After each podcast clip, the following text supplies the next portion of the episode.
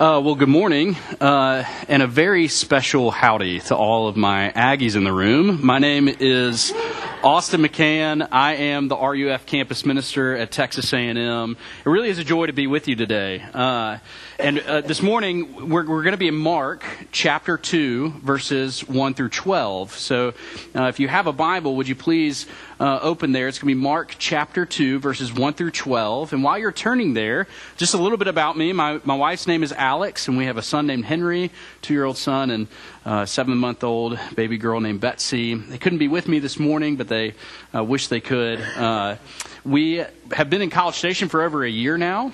Uh, I grew up in Memphis, Tennessee, uh, and I, I, went to Mississippi State University as, as, an undergrad. Got very involved in the RUF there. It's actually where I met my wife, Alex, and then I went to go uh, serve as an RUF intern at Auburn University for two years my wife and I got married there, and then I went to go. I felt God's calling on my life to go into pastoral ministry, and I went to go uh, attend as a student at Reformed Theological Seminary in Charlotte, North Carolina, for four years, and then accepted the call. Uh, over a year ago to come and serve as the RUF campus minister at Texas A&M. So, if you have any connections if you're an Aggie or if you have families who are Aggies, if you know other students who are incoming students this fall or prospective students, please come to me afterward. I'd love to meet you and get connected with you. Uh, so please uh, come greet me afterward, and I'd love to get to know you. Uh, so this morning we are in Mark chapter 2, verses 1 through 12. And let's our, turn our attention now to the reading of God's holy and inerrant word.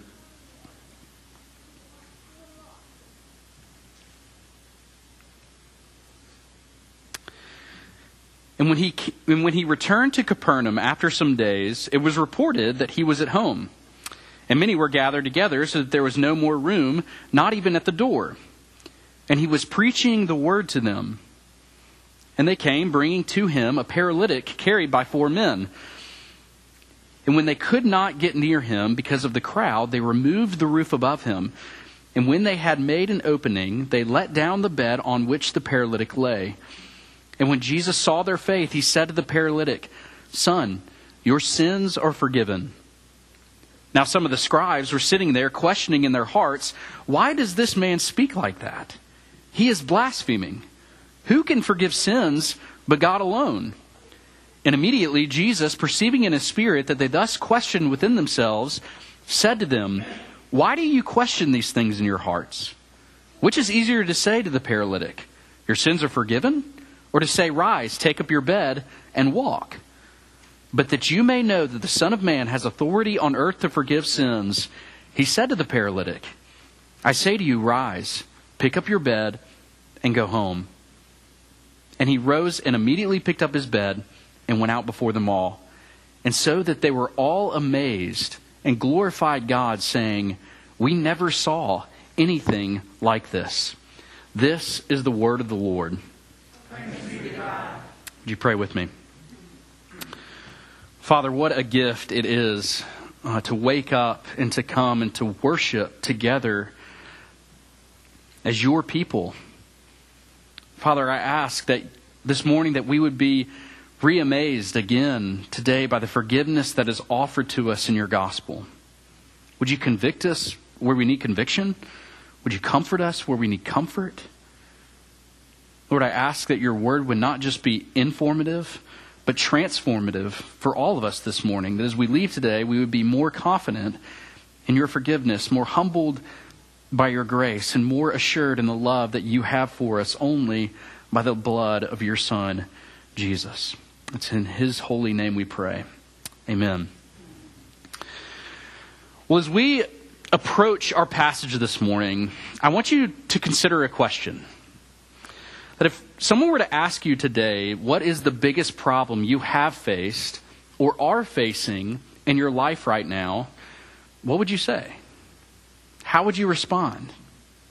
Right, if I, if I was to guess in a, in a room this size, I would say that some of us would include things on that list like loss of a loved one, sickness, cancer, serious financial debt, marital strife, maybe a child who won't talk to you anymore chronic pain, an addiction or a sin pattern that you just can't shake, disability, depression, anxiety, a longing to be married? My follow up question would be this Where do you take these very real and serious problems?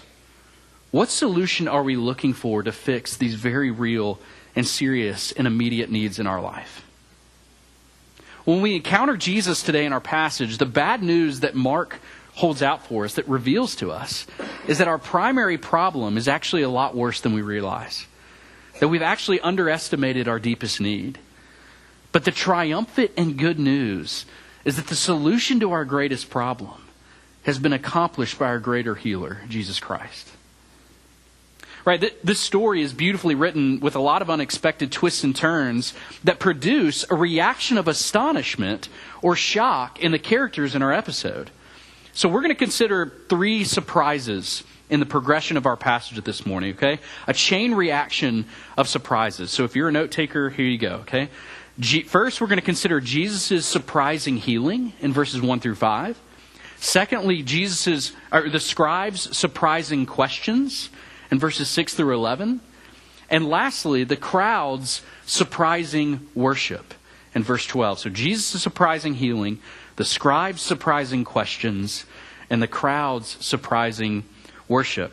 First, Jesus' surprising healing in verses 1 through 5. Mark narrates this opening scene by saying that it had been reported that Jesus was back in Capernaum right? They didn't have Twitter, and they couldn't share their location on Google Maps. But news spread quickly throughout the villages and the towns in Galilee. And there's no doubt that Jesus' popularity was growing. That word about his healing and his casting out of demons and his teaching was spreading throughout these towns and villages. So much so that Mark tells us that this home where Jesus was preaching the word was so packed that people were spilling out of the doorway. There are fire violation codes all over this passage. Right? And it's important to note that in this house, on that day, it was filled with all different kinds of people. All the way from religious leaders and scribes, all the way down to common, ordinary fishermen. You see, Mark gives us these details to introduce us to five friends, right? Four of whom were on a mission to bring their paralyzed friend to Jesus. And he tells us that instead of giving up when they see the crowded doorway, they go up the stairs outside of the home and on top of the roof because everything that they had heard about this man named Jesus was that he could heal. So they started digging. Right, this is this was not a Tom Cruise Mission Impossible scene where the spy quietly repels down. No, th- this was a, a really loud and disturbing demolition process. Right, the, the typical first century Jewish roof, it was built out of a series of wooden beams, and it was layered with plastered clay and mud and branches. So there's no doubt that as these men were digging, that mud and dirt and branches would have been falling all over the people in the home underneath them. Right? It, it would definitely have caused a scene and, and definitely an awkward conversation with the homeowner after this incident. But what makes this episode of Jesus' healing surprising? Right, well, this morning I want you to try and imagine yourself in the sandals of these four friends on that roof that day. Right? You've spent your time and your energy to bring your paralyzed friend to this man named Jesus. You've interrupted him while he preaches. And you've just created a demolition site in this homeowner's roof. And, you, and as you're lowering your paralytic friend down to, this, to the feet of this Jewish man, you have to be thinking to yourself, as I'm sure they were, like, this better be worth it. now imagine yourself as this paralyzed man, helplessly being lowered for all to see. Your entire life, you've been a prisoner in your own body and in your own bed, not having the ability to run or jump or dance or to get out of bed in the morning. How long have you been identified your entire life as the paralytic? And here at last, you're placed before Jesus, a man whom you, you've heard has the power to heal you. And the moment of truth is here. Certainly healing's about to come. And Jesus looks at your friends, and then he looks at you, and what falls from his lips? Son, your sins are forgiven. Like, really? That's it? Like, can you imagine the confusion, the disappointment racing through the minds of this paralyzed man and the minds of his friends?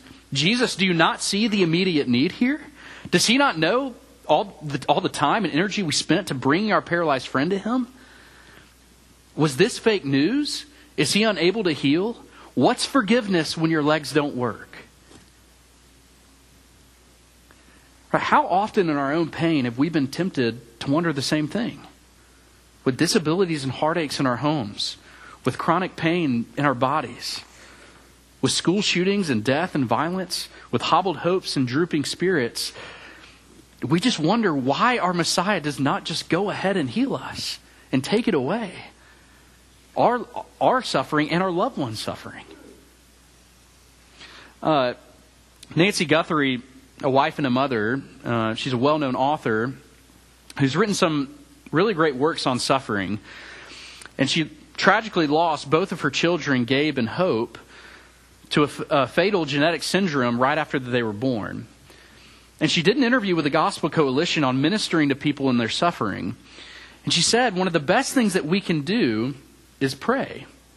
And not only pray that God would remove the suffering or lighten the load, which are good and right things to pray for, and we need to be praying, praying for that. But she argues that we shouldn't stop there. But instead of stopping there, that we should pray that God would accomplish a great work through our suffering and in our loved one's suffering. And she uses the example of John 9, which is the story of Jesus healing a blind man. And his disciples ask Jesus, Who sinned, this man or his parents, that he was born blind? And Jesus says, It was neither this man nor his parents. But this happened that the works of God might be displayed in him. You see, one of the most helpful ways to pray for one another in our suffering is that God would accomplish a great work through us and in us. Because even though we may never, ever know the why behind our suffering in this life, the pattern we find all throughout Scripture is that God promises that He always uses the suffering of His people for His good purposes. And our prayers should reflect that for one another, which we just heard, actually. Because you see, the greatest of all works was accomplished that day in our passage. Why? Because the most primary need for the paralytic man was not the revival of his, of his limbs, but the renewal of his heart. Because in that moment, Jesus gave him something better, something eternal, something that no man or, or any kind of physical, physical matter could ever take away from him. He didn't primarily need strengthened legs, he needed a strengthened heart. A heart that, that was reconciled to God, a heart that was forgiven, a heart that heard God call him son. The same heart that we all need today. Right? Even if the story was to end right here at verse 5, if I was to pray and to close and, and we were to go home,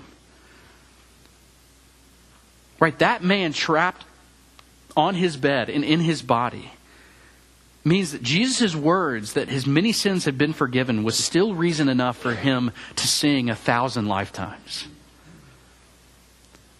And it begs the question this morning like, where is our joy rooted? Is our joy rooted in our abilities, in our family reputation, in our comfort, our looks? Or on the opposite end, is it swallowed up by our sufferings? See, Christian, if you're in Christ this morning, you have a higher reason to reclaim hope because your pro- most primary need has been accomplished. Your name is written in heaven. You see, this is the most central plot line of all of Scripture, is that Christ came for the salvation of his people. He came to make dead hearts alive in him. He came to forgive sinners and declare them righteous before God. And this is the exact reason why the scribes are so surprised, which leads us to our next point the scribes' surprising questions. Because in verse, verses 6 through 11, Jesus' declaration of uh, of forgiveness leaves the religious leaders in astonishment. What began as a heartwarming healing suddenly turns into a confrontation over religious authority. Right? The, the, theological alarm bells would have been ringing in the minds of the scribes, and that's exactly what the text tells us. They say, This man's blaspheming. Who can forgive sins but God alone? Right? And, before we too quickly villainize the scribes, it needs to be said that, yes, they're wrong but they're also very right. How can that be? Right? The scribes are wrong that Jesus is blaspheming, but they're spot on that it is God alone who can forgive sins. So, what does that say about who Jesus is? Is that he is God and man. Mark himself gives the reader evidence because the text tells us that Jesus knew what the scribes were questioning in their hearts. It's impossible for man to know what another man is thinking. But nothing is impossible for God. Mark himself is claiming that Jesus is God. You see, but then Jesus himself takes the argument one stage further, and this is important. Because he addresses the scribes and says, Look, which is easier to say to the paralytic, Your sins are forgiven? Or to say, Rise, take up your bed, and walk? Well, we all know that on the surface, of course it's easier to say your sins are forgiven because that's something invisible and impossible to disprove. Anybody can say that. No one can see the result of it. But it's harder to say, take up your bed and walk, because if the man doesn't get up, then it proves that you have no authority to heal. So, how does Jesus verify his authority and identity? Well, he looks at the scribes and he says, Watch this. So that you may know that the Son of Man has authority on earth to forgive sins, Jesus turns to the paralytic and says, I say to you, rise, pick up your bed, and go home. And the man picks up his bed and walks out. You see, Jesus did go on to heal this man's legs. And in doing so, he confirms that what he says is true. And he proved himself to be God, that he has the authority to heal and forgive. Right? It, it's true that Jesus does not mend the bodies of all of his children in this age, but he promises that he will in the next. In 1967, Joni Eareckson Tada dove into shallow water and broke her neck and became a quadriplegic. And in 1979, she started a disability ministry called Joni and Friends, which is a, a, global ministry that has reached millions of people touched by disability. And after some time of her accident, a reporter came up to Joni and said, "Hey, Joni, like, I'm writing, I'm writing an article. Can I just follow you, follow you around for a normal week and just kind of watch what you do day to day?" And Joni said, Sure, that's fine. You can do that. And it's important to note that before her accident, Joni enjoyed all the same things that a 17 year old girl enjoyed. She, she, she, loved to swim and run and play sports, but she especially loved riding horses. And one afternoon, her and this reporter went out to a barn to watch people ride horses. And they're out there all afternoon, just in the hot sun. And Joni is just sitting by a fence post watching people ride back and forth, back and forth. And so after hours, the reporter kind of scratching his head and twiddling his thumbs, and he just he, he musters up the courage and he walks up to Joni and says, Joni, this, like this has to be torture for you. Like, why do you do this to yourself? Why do you watch other people ride all day? And she simply looked up at him and said, Because I don't want to forget how because I know one day that I'll ride again. Like, whether there will be horses in heaven or not, the point is this is that what Joni was doing was that she was leaning into the resurrection. That because Jesus has primarily and ultimately forgiven her of her sins by dying on the cross, defeating death by his resurrecting from the grave, she knows that one day her body will be made new and fully restored that because Christ has healed the spiritual paralysis of her heart, he will one day completely heal the physical paralysis. And one day she will ride again. You see, the gospel irony of this passage this morning is that on that day, every scribe, every disciple, every man, every woman, every child, and every person on that roof and in that house that day are in just as much desperate need of Jesus as the man paralyzed laying on his mat. And so are you and me. That no matter how much knowledge you may have, or how many degrees may be hanging on your wall, or how polished or good you may think you are with people, or whether you're eight years old this morning or 80 years old, or an Aggie or a Longhorn, your greatest need this morning is to hear and receive the forgiveness that Jesus offers to you in his gospel. And if you have received his grace and forgiveness this morning, then the only proper response for you is to join the crowd in surprising worship. This leads us to our last point the crowd surprising worship. Because Mark concludes this story in verse 12 with once again a surprising reaction, a wonderful astonishment from the crowd. They marvel at Jesus' forgiveness and healing. The text says that they glorify God, they worshiped Him. Why? Because worship is the only proper response to undeserved forgiveness. You see, it wasn't the quality or the quantity of the faith of these friends that day that, that in themselves produced forgiveness in their paralytic friend. From everything the text tells us, they were bringing their friend for physical healing. But you see, it was who they placed their faith in that day, the object of their faith, namely Jesus himself. You see, that's the beauty of God's forgiveness. That all of us this morning, if you have received it, that as sinners who are dead in our trespasses and sin, we were never looking for God's forgiveness, but He gave it to us only by His free grace alone. When was the last time that you were surprised by your salvation? Because when people look at us, they should say, like, really? You're a Christian? And we, our response should be, I know, right? it's crazy. It's crazy that God would save someone as wretched as me. Because there's nothing in myself that could have earned God's forgiveness. But God called me to himself by his free grace alone.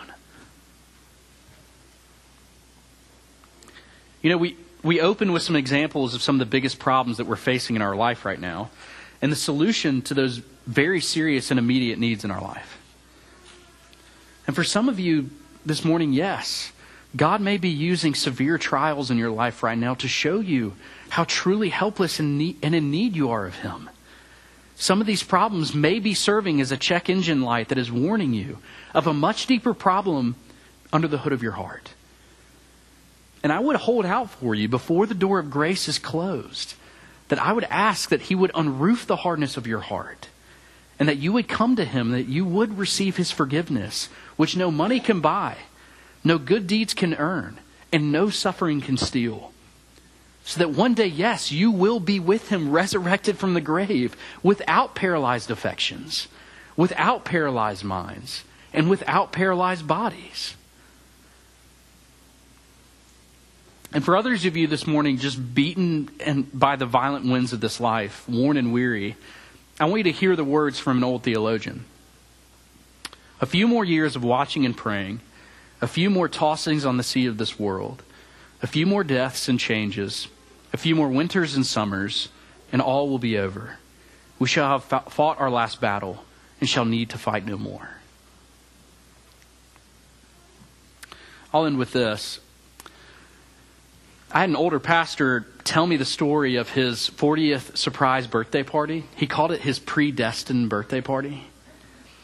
And he said on the eve of his birthday, he innocently stepped into his church's fellowship hall only to be met by over 250 plus people to scream, Surprise! And it turns out that his wife had been scheming and orchestrating a two month plot to finally surprise him and get him on his 40th birthday. And it, it, was a total success. And not only was, was he surprised by all the love and affection from his friends and family who, who had traveled near and far to come celebrate him, but he was even more baffled at the stealth of his own wife, who, who was just one of the most innocent and honest and kind people. And she, she was telling him afterward about all the fake emails and super secret Facebook groups and text messages that she was hiding and the, the, sne- the sneaking around his crazy schedule. He said after the night was over, he was just struck by the sheer beauty of it all. So much time, so much planning, so much concern, just so that a group of people could tell them how much that he, that they love him. And as he sat up late at night, it made him think about the reality of God's sovereignty in his life. That there is something captivatingly beautiful about a God who has meticulously planned out every detail of one's life, not so that he can rule the universe in despotic veracity, but very simply to tell his creatures how much he loves them. See, what if at the end of time you suddenly discover that every random event, every trial and tribulation, all of the confusion and uncertainty of your past life had now been meticulously pieced together into a beautiful tapestry that's, that, when finally seen in hindsight, unfolded a persistent, unquenchable, cosmic affection towards you. That as soon as you open your eyes on the other side of death, all the trumpets will sound, and there will appear the entire creation screaming, Surprise! It all makes sense. All the wrongs will be righted, all the hurts will be healed, and all the tears will be wiped away. And that what ensues is an eternal bath of joy, a cosmic, unending party. See, Christian, as we lie on the floor, he whispers, My child, your sins are forgiven. Yet soon enough we will hear, Rise, my child, and enter the joy of your master. That's an invitation. Let's pray.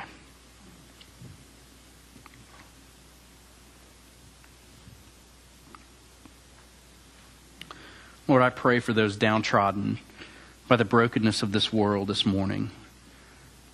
That we would be reminded again today that you have removed our sin as far as the east is from the west. That because of your life, death, and resurrection, would you help us to seize upon the hope that one day we will be with you forever with unparalyzed souls and unparalyzed bodies? I ask by your grace that you would restore to us again today the joy of our salvation that comes through the forgiveness of your Son, Jesus Christ. It's in his name we pray. Amen.